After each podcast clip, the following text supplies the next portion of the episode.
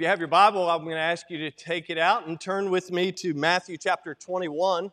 Matthew chapter 21 in the precious Word of God this morning. And uh, it's been a beautiful week, amen. Got a little bit of rain on Thursday, a little bit on Friday, but uh, man, I'll tell you, I'll take rain at uh, 50, 55 degrees, 60 degrees. That's amazing as we sit here in the month of March. And uh, a lot of things coming together over in the sanctuary, and uh, and so I'm thankful for that. I would ask you to do me one favor, if you would. Um, today, if you would keep uh, Mrs. Reed in prayer. This is Donna Sutphin's mom. Where's Donna? Uh, she also, Donna's back here. Her dear mom is in the hospital, and doctors are trying to figure out what's going on. And so, if you just think about that today, just pray for Miss Reed. I know that Donna and Stan and the entire family would appreciate that. And Pray for the doctors that uh, they would have wisdom to discern what is going on at this time with her health. And she's there at Fall Care Hospital. And so, uh, man, it's good to see you. It's, it's good to see some of you that I haven't seen in a while. And so uh, let's jump right into our text. Matthew chapter 21. going to talk to you about cleansing the temple today. And uh, this is a little bit forward of Jesus making his triumphant entry into Jerusalem. But uh, hopefully uh, the Lord will bless our time in His Word. Let's look at what the Bible has to say, beginning in verse number 12. The Bible says, And Jesus went into the temple of God and cast out all them that sold and bought in the temple, and overthrew the tables of the money changers and the seats of them that sold doves, and said unto them, It is written, My house shall be called the house of prayer, but ye have made it a den of thieves. And the blind and the lame came to him in the temple, and he healed them. And when the chief priests and scribes saw the wonderful things that he did, and the children crying in the temple and saying, Hosanna, the Son of David, they were sore displeased. And said unto him, Hearest thou what these say? And Jesus saith unto them, Yea. In other words, he said, Yeah, I hear what they say. He says, Yea. Have you never read, Out of the mouths of babes and sucklings thou hast perfected praise? And he left them and went out of the city into Bethany, and he lodged there. What a wonderful passage of Scripture. Let's go to the Lord in prayer. Father, we thank you for your word. We thank you for the time that we were able to sing songs of praise and worship to you. God, I'm thankful that we're reminded that the blood will never lose its power. Lord, I'm thankful for the blood that covers the sins of each and every one of us. Lord, I pray that you will meet with us as we look at your word. God, I pray that your spirit will move among us and God, that you will draw us to the foot of the cross. Where maybe there's some here or somebody watching online that has never placed their faith in the risen Savior of the world. God, I pray that that would be abundantly clear today and that they would make that decision. You would impart that desire into their life today. Lord, I pray for those who would call themselves Christ followers, those who are believers. God, I pray that you would work in our hearts as well. God, that you would remind us of your goodness and our need on this very day. Lord, we thank you for the day that you have made. We're grateful to be in your house and to worship you. And Lord, I pray that you'll bless now these next few moments of time as we see what you have to say to your church. And Lord, we'll be careful to give you the praise for it all. We ask it in the precious name, in the most powerful name of our Lord and Savior, and for his sake. Amen. And the church of God said, Amen. Well, I got one amen today. And uh, that's what we're looking forward to doing. Look here, if you look back with me to chapter 20, I think we could see some things as we ramp up to chapter 21 Back in verse number 17, if we were to look back, you find that beginning in verse number 17, Jesus, he begins to predict his betrayal, his arrest, his death, his ultimate burial, and his resurrection to his disciples. And then immediately after he does that, you read on in Matthew chapter 20, and uh, the mother of James and John, they come to Jesus with this unrealistic request. They, she, you know, she's like every mom, she wants the best for her kids, and she wants her boys to sit at the right and the left hand of Jesus. And so he deals with that. The other disciples get angry. And um, after leaving Jericho, he's, he's leaving Jericho, and on the way, he stops and he heals a couple of blind guys. And then in Matthew chapter 21, the Bible begins by telling us that Jesus is making his way towards the city of Jerusalem. And uh, scripture reveals that multitudes of people are following, multitudes of people are in front. And if you look at verse number nine, the Bible says in verse number nine that the multitudes, they were crying. They cried, saying, Hosanna, the son of David. Blessed is he that cometh in the name of the Lord. Hosanna in the highest. So, what you got to understand right away is these people are not crying out in sadness. These people are crying because they are super excited about what's taking place. There's a throng of people in front of Jesus. And then you've got Jesus, and we'll talk a little bit more about this next week. And then you've got a throng of people behind Jesus, and as they're going, they're making all kind of noise. They're saying, "Hosanna! Blessed is he that comes in the name of the Lord," and on and on. And I don't know about you, but I can only, I can only imagine the excitement. Can you imagine it? If you close your mind's eye and you think back on that time, Jesus had uh, coming to the uh, closure of his three year ministry of healing people and doing all types of teaching and whatnot. And the people were excited for him coming into Jerusalem and they're screaming and they're, they're quite honestly, they're proclaiming that he's the Messiah. When they say this word Hosanna, the word Hosanna here in chapter 21 and verse 9 is a Hebrew word. It's taken from two different words, and it actually comes together and it signifies this message that you find in Psalm 118. I'd encourage you, mark it in your mind. Go to Psalm 118 and look at verses 23, 24, 25, right there in that passage. But this is what it's signifying, what is said back in Psalm 118, and the idea of save now. Save us now, Lord. Save us now. We beseech you, save us now. That's what they're shouting out when they're proclaiming Hosanna. And again, I can't even begin to imagine the excitement of the people in that moment. And if you think it's just a few short days, that many of those people who were shouting Hosanna are the same ones who, here in a couple weeks, will be reminded they were the ones shouting, Crucify him, crucify him, crucify him. Oh, my friends, what a Savior we serve. And if you look in our text, Jesus doesn't make his way up to the court, he doesn't go up to the palace, he heads to the temple. This is the first place he goes, as we're told here in Scripture. He makes his way to the temple, and I'm sure that his disciples, as I look at the text, I'm sure that all these people, that his disciples, they would have been real pleased. They would have been really happy if Jesus would have just gone in and set up his earthly kingdom right then and there.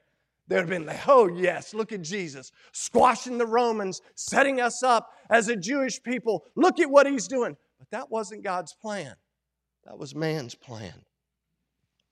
Jesus goes to the temple. Let me just say this He goes to the temple because, my friends, Jesus' kingdom was, Jesus' kingdom is, Jesus' kingdom always will be spiritual.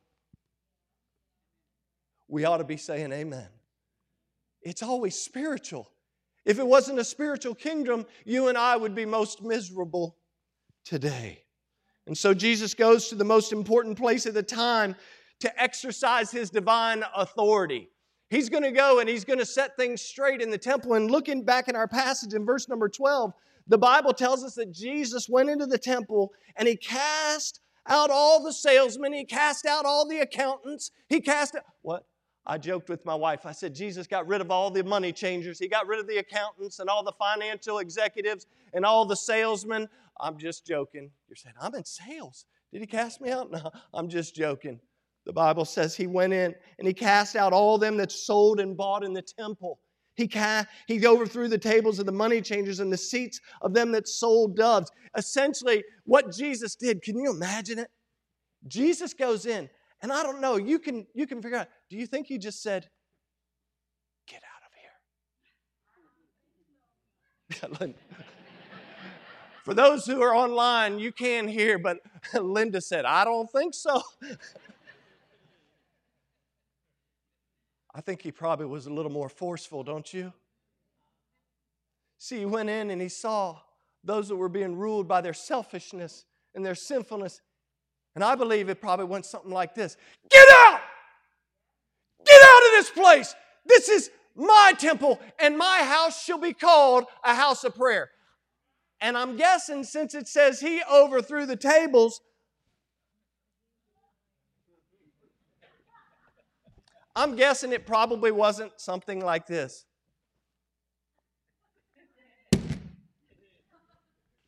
I'm guessing he probably went.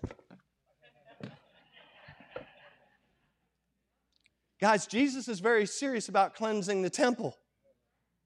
He says, Haven't you? He, he references what the prophet Isaiah said in Isaiah chapter 56 and verse number 7. He says, Have you not heard that my house shall be called a house of prayer? But sadly, during this time, many of the religious leaders and people of that day, they were using the temple, they were using the Jewish, and I'm going to put air quotes around it, they were using the Jewish religion to hide their own sinfulness. And this morning, as lovingly as I can, I want to remind each and every one of us the question for us is still today, on March the 21st, 2021, is still today a question concerning the temple.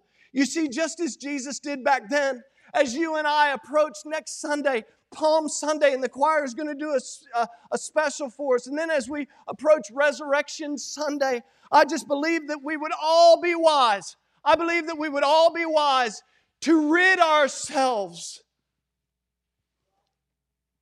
of anything that doesn't belong in the temple. And to do that, I'm going to be really transparent. To do that, we have to we have to honestly evaluate individually. We have to honestly evaluate where we are and how we are doing spiritually, and not sit there on our on our lofty uh, uh, seats and be like, mm-hmm, mm-hmm. That one, that one, I heard her gossiping. I heard him doing this. I heard he treats his wife ugly. I heard his wife treats him ugly. I heard the kids are disobedient. I heard those kids are this and that and the other. We got to quit looking at everyone else and ask God some honest questions of our own selves. You see some questions like this. I put some questions together that we might ask ourselves, and here they are for your consideration. Lord, where am I? Where am I spiritually right now? How, how's my daily walk with the Lord? How's your daily walk with the Lord? Am I struggling with something selfish or sinful? Or, or am I truly experiencing God's superabundant, supernatural power in my life? And I pray that's your situation. But the overall averages are that it's probably not the case with most people today. And so we have to ask ourselves the questions. I think about over in 1 Corinthians chapter 6, after reminding the church of Corinth that they had been washed and they had been sanctified and that they had been justified in the name of Jesus and by the Holy Spirit of God. It's the Apostle Paul who begins to teach them in verse number 12 of that passage. He begins to teach them about the proper use of their bodies. Now, we understand contextually when you go over to 1 Corinthians chapter 6, Paul is actually revisiting a topic that he had taught, uh, that he was correcting that church in uh, chapter 5 regarding sexual immorality.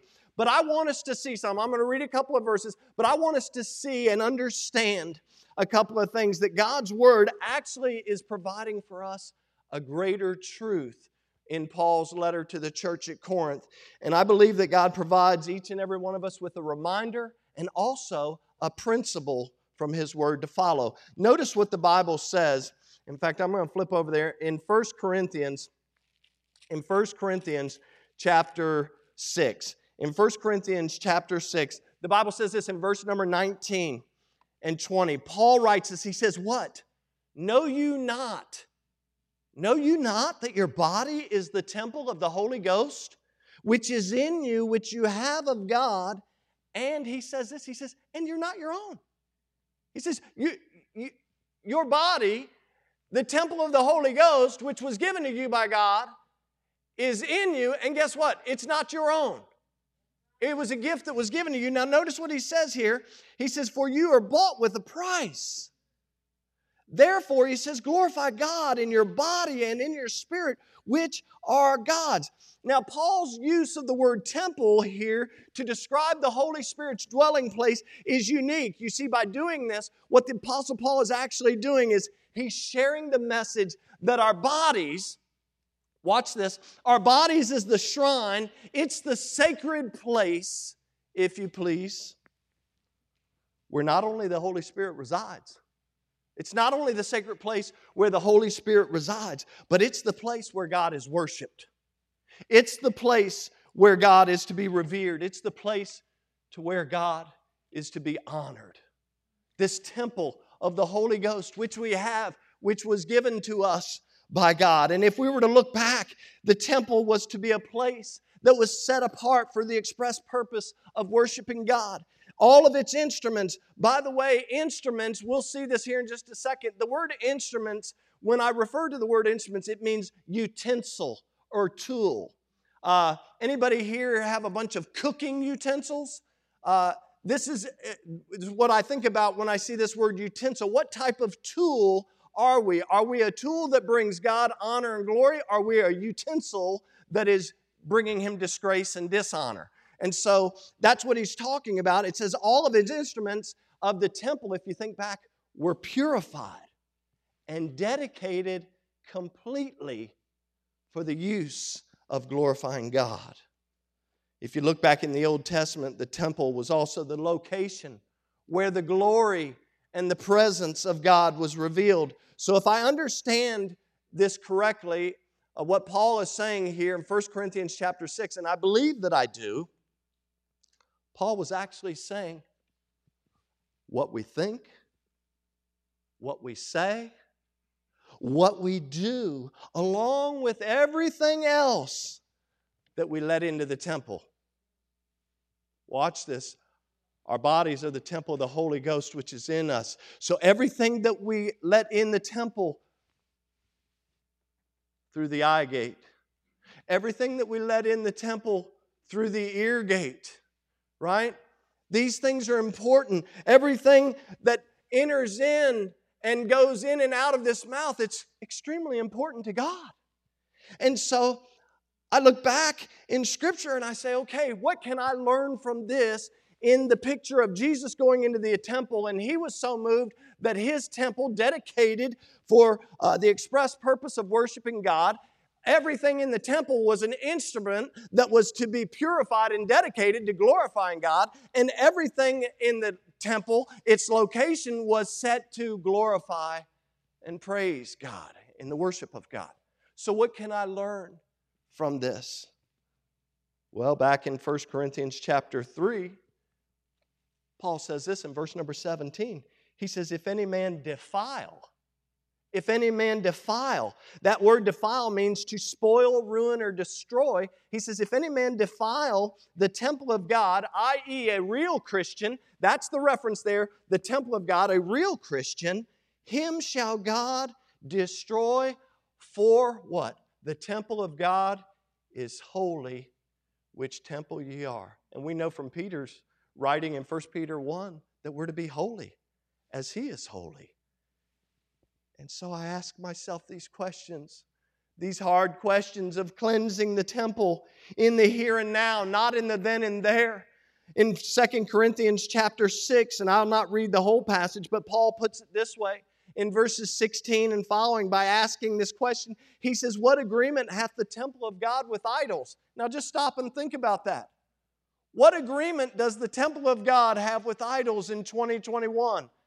it should have absolutely no agreement with idols. Amen? Do we see any idols in 2021? Are there any idols that we need to be aware of or be cautious of? Notice he says, In what agreement hath the temple of God with idols? For ye are the temple of the living God. And as God has said, I will dwell in them and walk in them, and I will be their God, and they shall be my people. Verse 17, wherefore come out from among them, and be ye separate, saith the Lord, and touch not the unclean thing, and I will receive you, and will be a father unto you, and you shall be my sons and daughters, saith the Lord Almighty. Now, before we move on, I want to say something. If you're here in person or you're watching online, if you're here in person or you're watching in line and you're not a believer at this point, first of all, I want to tell you thank you, thank you, thank you for being with us. Thank you for being here. Thank you for even coming to Battlefield. Thank you for turning on the, the, the, the live stream and joining with us. I want to say thank you, but I also want you to know that God's love and God's power is available to you today. You're not a believer today? I got some great news. God loves you, and His power is available to you right here and now. He loves you so much. He wants you to be saved. In fact, it was Jesus Christ Himself who said these words in John 3:16, that iconic verse of Scripture, when He reminds us all that God so loved the world that He gave His only begotten Son. How ironic Jesus is talking about, He gave me. He says, God so loved the world that he gave me that whosoever believeth in him should not perish, but have everlasting life. Oh, my friends, I'd say that's a pretty good deal. Now, what's real good about it is the very next to last word in that verse. You see it? It says everlasting. You know, we trust Merriam Webster, don't we? Do we trust the Merriam Webster dictionary? Oh, sure we do. We've been doing it for centuries. Merriam Webster, here's what they say about this word everlasting. They say everlasting means a lasting or enduring through all time, colon, eternity. Eternal. Hey, it's a pretty good deal when Jesus says that God so loved the world that he sent his only begotten Son, that whosoever believeth in him should not perish but have everlasting life. You know what Jesus says? He says, All you got to do is believe. That's pretty simple. You've never trusted Christ today? Can I encourage you? Trust Jesus as your Lord and Savior. Jesus said, All you have to believe, and I love, you're going to see here over the next couple of verses, I want to show you something. Notice the word right there in the middle of John 3:16 on the screen. Can we put that back on the screen? You see it right there? This word is so incredibly important. Whosoever I'll say it again here in a minute, but whosoever actually means whosoever. Man, that guy's really smart. We're going to have to go back and listen to him some more. Whosoever means whosoever, it means anyone. Anyone who calls upon the name of the Lord shall be saved. While talking to an adulterous woman in John chapter 14 and verse number 14, disciples were, were, uh, were gobsmacked when they came back and find Jesus talking to this woman. But in John 14 14, Jesus said, Here it is again. He says, Whosoever. There it is. He says, Even you, even you, you're on your fifth husband now. Everybody knows what you've done. But he says, Whosoever will drink of the water that I'm going to give. Notice what he says of the water that I shall give him shall never thirst, but the water that I shall give him shall be in him a well of water springing up into there it is again. Webster's Dictionary providing for us another great thought eternal life, everlasting life. Oh, my gracious friends, all you have to do, do yourself a favor, go through Scripture and just find all the whosoever's. Now, I want to caution you because there's a lot of whosoever that will remind you of your own sinfulness and my sinfulness, right?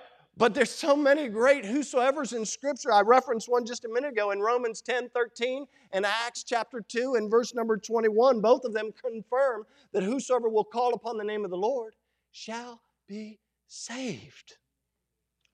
In Revelation 22 17, God wants to make it abundantly clear. For the, if you don't know, the Bible concludes at Revelation 22, verse 21 so, just a few verses before the final amen of Scripture, God says these words in verse number 17 by saying, Whosoever. He's basically saying, if you're spiritually thirsty, whosoever can come and take of the water of life. And notice what he says? He says, You got to pay the pastor $10,000. He says, uh, You got to belong to the Baptist church. You got to belong to the Presbyterian church. You got to belong to the Methodist church. You got to do. No, he doesn't say that.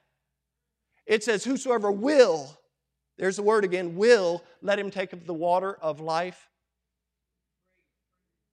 Whew, I'm so thankful it's free. I'm so thankful that there's nothing I can do to buy my forgiveness. There's nothing that I can do to earn my forgiveness. I'm just thankful that God said, I love you so much that I'm going to take care of it for you. And that's exactly what He has done. And so, if you've never trusted Christ, I pray that you'll do that today. You see, the invitation to individually receive God's love and power is available to everyone, and it's always available to all the whosoever's of all time. Whosoever means whosoever. If you've not placed your faith in Jesus Christ, do it today.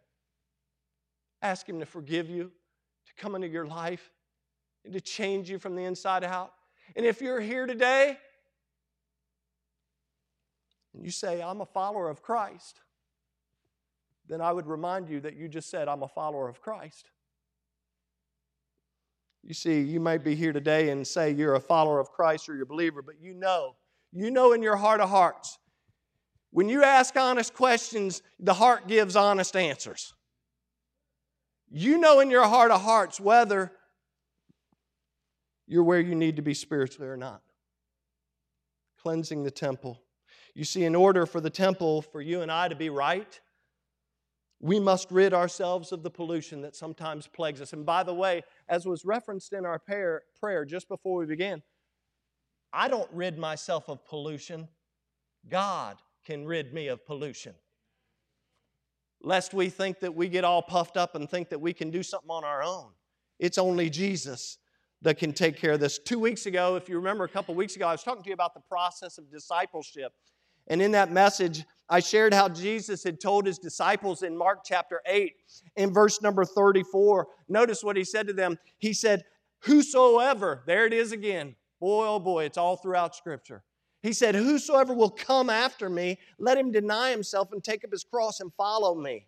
Oddly enough, that word and phrase, whosoever will, once again provides an invitation, but it also provides some incredibly important instruction for us. So I'm going to ask two questions and then we'll close. And they're very honest questions. And I want you to ask these questions of yourself. If you need to write them down, write them down. It might be good to ask yourself every day. Number one question Do I have a pollution problem? Not does my wife have a pollution problem? Not do my children have pollution problems, or my brother or my sister, or my aunt or my uncle, or my granddaddy or my grandma, or my coworker, or my boss. But do I have a pollution problem? You see, in Matthew chapter 21, when Jesus came into the temple, it was a house of pollution. And so he does exactly what he needs to do to clear out the pollution. He cast out all of those people who were serving sin and self. I think about also, as was referenced actually in the prayer, uh, it's a God thing when it's referenced in the prayer. In Romans chapter 6, verse 1 begins by asking the question whether or not you and I should continue in sin so that God's grace could abound. And if you go on reading in Romans chapter 6, verse number 2, Paul answers the question by saying, God forbid. He says, How shall we that are dead to sin live any longer therein? He says, Listen, when we die to self, when we give our lives to Christ, how can we go about living in the sin that we just said we're dead to? He says, God forbid. And I wonder, as was put in the scripture reading and just before we sang, the blood will never lose its power. What if, just think about this, this is a crazy question. I'm thankful it doesn't have to be this way, but what if Christ had to die every time we sinned? That's a sobering thought. If he had to die on the cross every time we sinned. Oh, my friends, looking back at those in the temple in Jerusalem, Jesus, when he went in, he said, Guys, sin cannot abound in this holy place. It must be cast out. That's why he turned over the tables. That's why he cast them out. That's why he got rid of them out of the temple. And if we were to drop down in Romans chapter 6 a little bit further, in verses number 12, and following, the Bible says this it says, Let not sin therefore reign in your mortal body, that you should obey it in the lust thereof. Goes on in verse 13, neither yield your members as instruments. Remember this phrase, utensils or tools. Neither yield yourselves as mem- your members as instruments of unrighteousness unto sin, but yield yourselves unto God as those that are alive from the dead, and your members as instruments of righteousness unto God. Look at verse 14. For sin shall not have dominion over you, for you're not under the law anymore, but you're under grace. And see, this is where we make the. Uh, I love grace, but if we're not careful, we, we get so far on the grace side that we don't think we have any responsibility. Listen, you're not under the law, but you're under the grace. But like I've said before, when we did a study of Galatians, you are and I am as believers, we are under a new law. It's called the law of love. It's the law of grace, but it's Jesus' law of love that says, listen, go out and love one another. And if you do this, everybody's going to know that you actually belong to me. They're going to know that you're my disciples if, it's a big if, if you have love for one another. What a quiet day it is in this room. The ameners, no amening. You see, sadly, here's, here's the thing. Sadly, we become weak. We become weak when we allow sin to reign in our bodies. We become weak. We think that we're strong. We try to handle things according to our own power, according to our own thoughts, according to our own ways. But when we allow sin to permeate and to absorb and to, uh, uh, to take control of our lives, we become weak. Which, according to Scripture, after Jesus Christ comes in, the body is the temple of the Holy Ghost. We're not to grieve the Holy Spirit of God. Two verses later in Romans chapter 6 and verse number 16, Paul reveals that we actually become the servants of sin. We become the servants of sin. We become the servants of whoever and whatever we obey, essentially. I think about, and I referenced it there, but what it is actually is it's Jesus who says this in John chapter 8 in verse number 34. Here you see the word again. He says, Whosoever committeth sin is the servant of sin. So Paul says, hey, you become a servant of whatever and whoever you obey. And then Jesus in John chapter 8 and verse number 34, he says, guess what? If you commit sin, you're actually the servant of sin. You see, that's what sin does. Those have been around battlefield, you've heard this many times. That's what sin does. It takes us further than we want to go, keeps us longer than we want to stay, and in the end, it costs us way more than we're willing to pay. It's true. Well, I can get away with it. Let me, let me help you out. No, you can't. I, I just, I, Pastor, you just don't know. It's so hard. I was talking to a gentleman. I'll not tell you who the gentleman was. And uh, he, was, he was sharing with me. He's from a different church, a different background, and whole different theological set of beliefs. And and he, he wanted to let me know. He says, I, I gave up wine for Lent. And about two seconds after he said he gave up wine for Lent, he says, Boy, is it hard.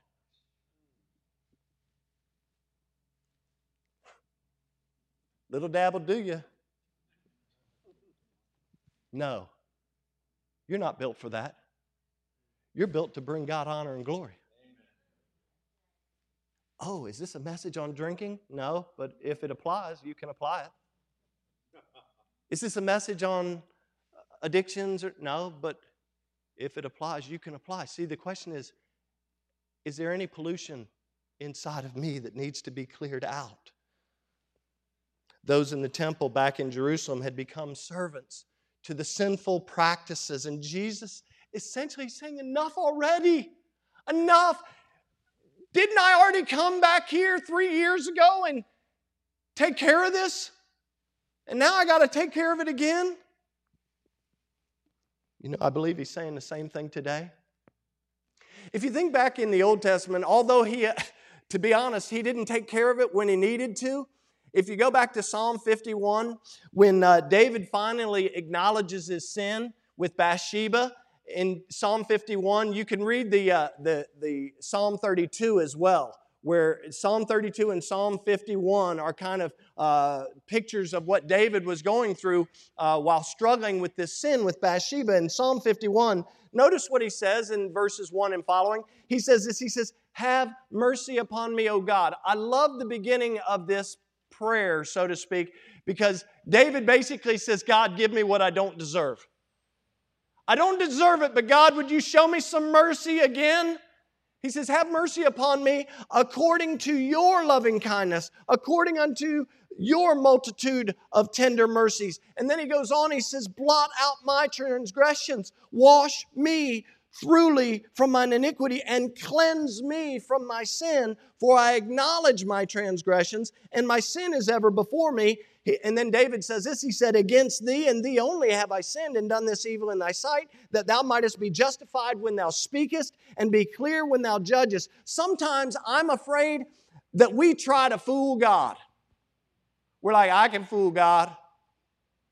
And we do another thing too, don't we? We try to fool the ones we love. We try to hide it. We try to hide our own little personal sins from our husbands. We try to hide our own personal sins from our wife.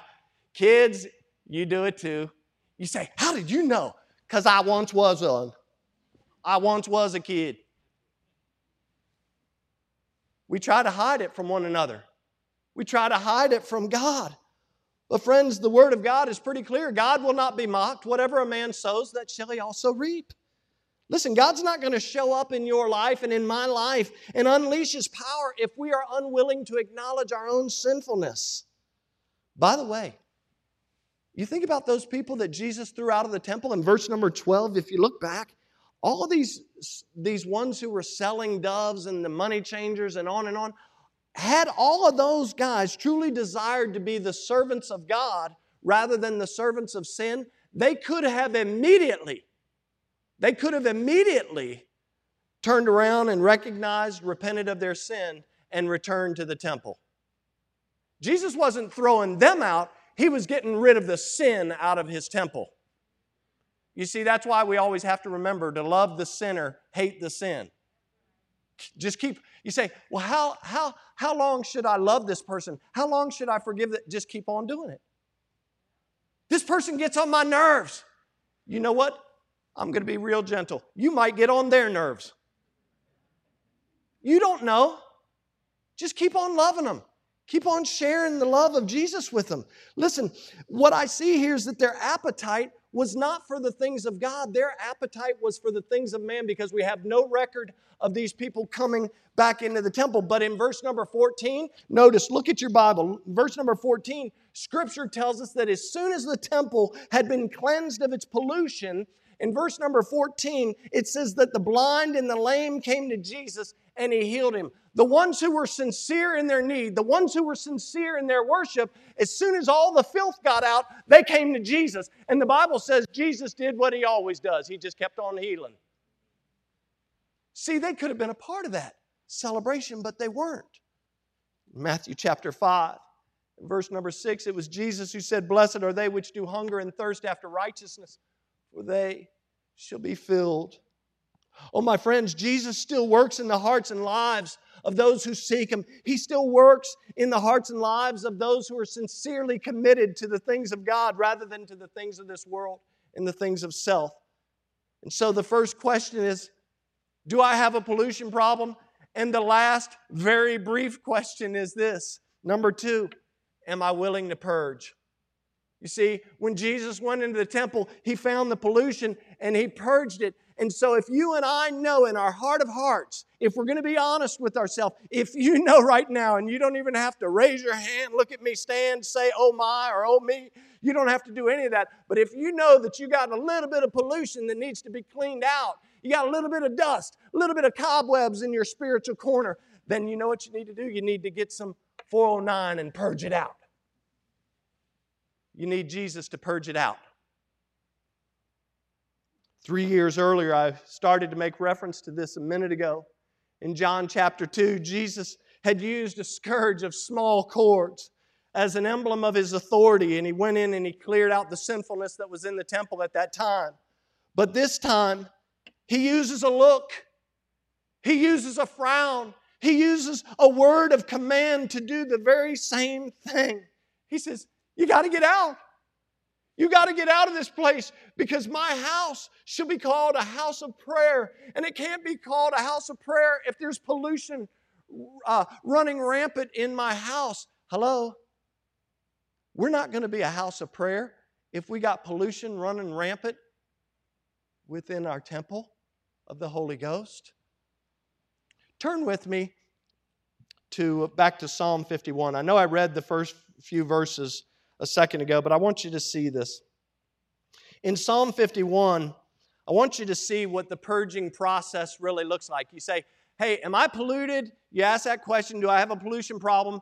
But number two, probably the most important, is am I willing to purge? Am I willing to uh, acknowledge my sinfulness like David? Am I willing to deal with my sinfulness? Because the reality is, you could say no. You could be listening to me right now at home or here, and you'd be like, listen, I hear what he's saying. I, yes, shh, I have a pollution problem, but I am just not going to deal with it. I'm embarrassed. How dare I let people see me dealing with sin. Really? We're not to fear man. We ought to be in awe and reverence of what God can do, not what man can do. Look at what David says here. There's a process of purging. And look at verse number seven, because he starts with that very word. In verse number seven, he says, Purge me with hyssop, and I shall be clean. In my Bible, this is a little fun fact for you. I have underlined everywhere, everywhere where it says me, I, my, all those personal pronouns. Notice I've done that as a, as a, as a, uh, as, as a process for me to see all that God is saying here, all that David is saying to God. Watch, he says, Purge me with hyssop, and I shall be cleaned. Wash me, and I shall be whiter than snow. Verse 8, make me to hear joy and gladness. You see, when, you, when you're allowing sin and pollution to run rampant in your life, you can't even hear joy and gladness. He says, Make me to hear joy and gladness, that the bones which thou hast broken may rejoice. And you can read more about how David felt, his bones felt in Psalm 32. In verse number 9, he says, Hide thy face from my sins and blot out all my iniquities. Verse 10, Create in me a clean heart, O God and renew a right spirit within me. Cast me not away from thy presence, and take not thy Holy Spirit from me. Restore unto me the joy of thy salvation, and uphold me with thy free spirit. And then notice what David says. He says, Then, he says, Then will I teach transgressors thy way, and sinners shall be converted unto thee. He says, Deliver me from blood guiltiness, O God. Thou God of my salvation, and my tongue shall sing aloud of thy righteousness. Verse 15, O Lord, open thou my lips, and my mouth shall show forth thy praise. For thou desirest not sacrifice, else would I give it. Thou delightest not in burnt offering, but the sacrifices of God. Notice what he says are a broken spirit and a broken and a contrite heart, O God, thou wilt not despise. If you go back up to verse number 10, if we could very quickly, David says, Create in me a clean heart, O God, and renew a right spirit in me. This is what, now watch this. This is what David was saying. David was known as a man after God's own heart. But in this verse, David is saying, God, it's not enough. It's not enough to go to the mechanic and get a tune up. God, I need you to be a heart surgeon. I need you to cut out my wicked heart. I need you to Give me a heart transplant. I need you to renew a right spirit in me. Maybe you're here today. And you say, I got some pollution. It's been running rampant. And I need to take care of it. Listen, Palm Sunday's coming. We, we want to be able to worship. We want to be able to celebrate what God, listen, we ought to want to do that every day.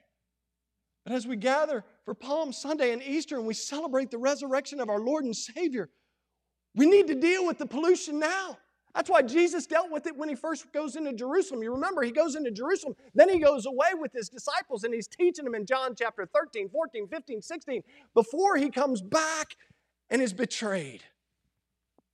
We got to deal with the cleansing of the temple now.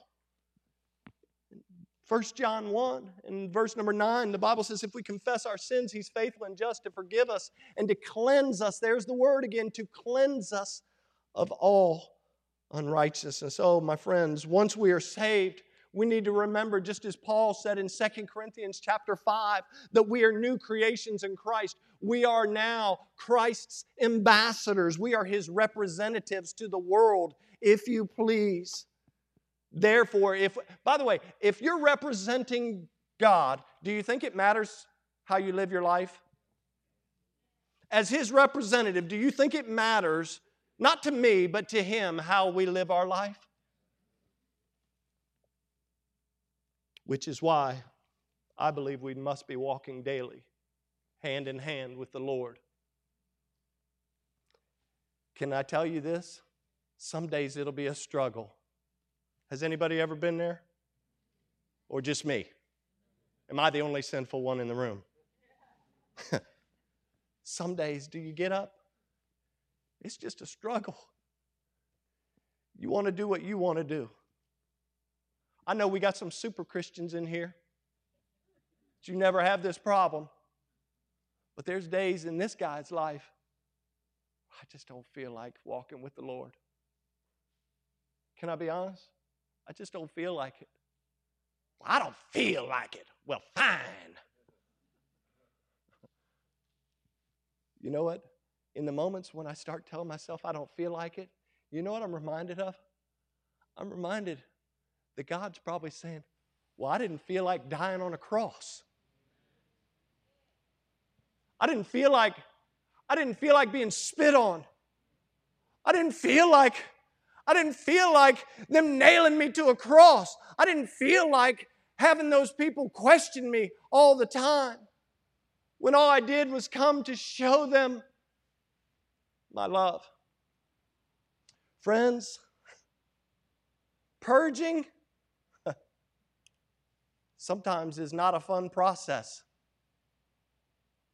See, because if we're really honest, what we probably have to purge is probably those little itty bitty habits that we've thought we've gotten away with for a long time. And those little itty bitty habits, you know, they're like lies. They grow up to be big habits, they grow up to be big lies. Am I willing to purge? Are you willing to purge? Look back at our text, and I'll close. Verse 15 of our text reminds us that when the chief priests and the scribes saw the wonderful things that Jesus did, and then they also saw the children Love the children. They're crying in the temple and saying, Hosanna to the Son of David. Then the, the religious right crowd, they got displeased, the Bible says. And in verse 16, they said unto him, Do you hear what they're saying? And Jesus says, Yeah, yeah, I hear what they're saying. He says, By the way, have you never read out of the mouths of babes and sucklings thou hast perfected praise. And then the Bible says that he left them in verse number 17 and went out of the city into Bethany and he lodged there. It's amazing to me to think about how quickly the climate, now watch this, how quickly the climate in the temple changed after Jesus purged the pollution in the temple. He purges the pollution. Here come the blind and the lame. They get healed. Immediately, the children start praising God for what's going on. They're like, Hosanna in the highest. The religious right are like, mm, they're getting angry. They're like, oh. Why were they getting angry? Because people were celebrating what God was doing rather than what they were doing. They get angry but the climate has changed. You see, because as soon as the pollution is moved, the temple became a house of prayer. Just like Jesus said, He said, My house shall be a house of prayer. The temple became a house of purity. You see, the lame and the blind, they came to Jesus to worship Him in spirit and truth, and Jesus healed them. And then the temple also became a house of praise, and it made the Pharisees mad. You know, God's house ought to be a house of praise. My mother in law, used to sing this song. She sings a lot of songs. Y'all need to pray for me. but I remember when I first married Krista, I, re- I remember that we were at her house, and uh, Sunday morning at grandmother's house, you're going to get up and worship Jesus. I'm just telling you. I don't care how old or how smart you think you are, you're getting up and you're going to worship Jesus. And so I remember like one of the first occasions, you know, new son in law. In my wife's old bedroom. all of a sudden I hear out in the hall, rise and shine and give God the glory, glory, rise and shine, give God the glory, glory, rise and shine and give God the glory. And I was like, what is going on in this house? And I'm sure that my wife said, oh, she's got a lot of songs. You might as well just get used to them. Every morning, now I use that as an example because my, my mother in law's right. Every morning, we ought to rise and shine and give God the glory. Every morning, if there's pollution, we ought to be the ones on our knees. The first thing, say, God, purge it, get it out of me, get it out of me. Create in me a new heart, renew a right spirit within me. God, work in me today. Let me be your conduit. Let me be your representative. Let me be your ambassador to a lost and a dark world. That's what our prayer should be instead of walking around struggling with pollution. Someone much smarter than I once said this said, If you're struggling with your prayer life, it's most likely because you're struggling with your polluted life. If you're struggling with your prayer life, it's most likely because you're struggling with your polluted life. When God works, just like those little children, when God works, our praise should be automatic. It should be automatic. That ought to excite more than two people. Has God ever worked in your life? Anybody? If God hadn't worked in your life, then I would encourage you make sure you know that God is working in your life. I put down if there's no power in your life, there's no prayer. Because when the prayers go up, the power comes down. That's when the Holy Ghost of heaven starts to move around. When we elevate our prayers, the power comes down. So when there's no power in your life, there's no prayer. If there's no prayer in your life, then there's most likely no purity. If there's no purity in your life, then there has definitely been no purging. And if there has been no purging in your life, the reality is that you're probably not really concerned whether or not you're polluted. Oh, my friends, if you're an unbeliever today, please know this God loves you. He wants to save you. The Bible says today is the day of salvation. Now is the accepted time. Don't put off till tomorrow what God says do today. Call out upon the name of the Lord for the forgiveness of sin. Ask Jesus to be your Savior. If you're a Christian here today, maybe you would be honest with yourself. Two questions Am I polluted and am I willing to purge? If you've got a little pollution running around in that heart of hearts of yours or in that mind or wherever it's at, I want to encourage you to do what David did. Say, God, purge me. God, wash me. Reestablish my hearing that I can hear joy and that I can hear gladness. God, hide your face Blot out my transgressions, remove all my iniquities, create a clean heart in me, renew a right spirit in me. And then, God, would you restore the joy of my salvation today? It's time to cleanse the temple. But here's the catch you got to be willing. You got to be willing to purge. If you don't know Him, trust Him. If you know Him and you know that there's pollution, I'm going to beg you to do something today I'm not going to ask for hands. I'm not going to ask for anything. There's plenty of place in this, in this room. Whether you kneel at where you're at, if you're able, sit in your chair, or whatever, we're going to stand and sing a song of invitation. But I'm going to open up the altar so that us, as a body of believers, we can do business with God today and ask God, cleanse the temple. Cleanse the temple. Father, we thank you for your love. We thank you for the time that we've had in your word. God, I just pray that you will be with this time of invitation that will not be concerned with what this one or that one thinks, but God will be concerned with what you think. God, as we deal with our, our spiritual well being, Lord, I pray that you will hear our prayers. God, that you will intervene just as you did, as I saw in this passage. Lord, that you would cleanse the temple. God, that we might be the men and women, the young people that you've called us to be. God, that you might be honored and glorified through that. Lord, I pray now that we'll be honest with you and you will hear our prayers and take care of the purging process for us. Lord, We love you. We are thankful for you. And we look forward with great anticipation to what you'll do in the coming days. And we pray this in the precious name of Jesus and for his sake. Amen and amen. Thank you so much for listening. If you'd like more information about our ministry, check out our website at battlefieldbaptist.org or follow us on Facebook and Instagram. We'll see you next time.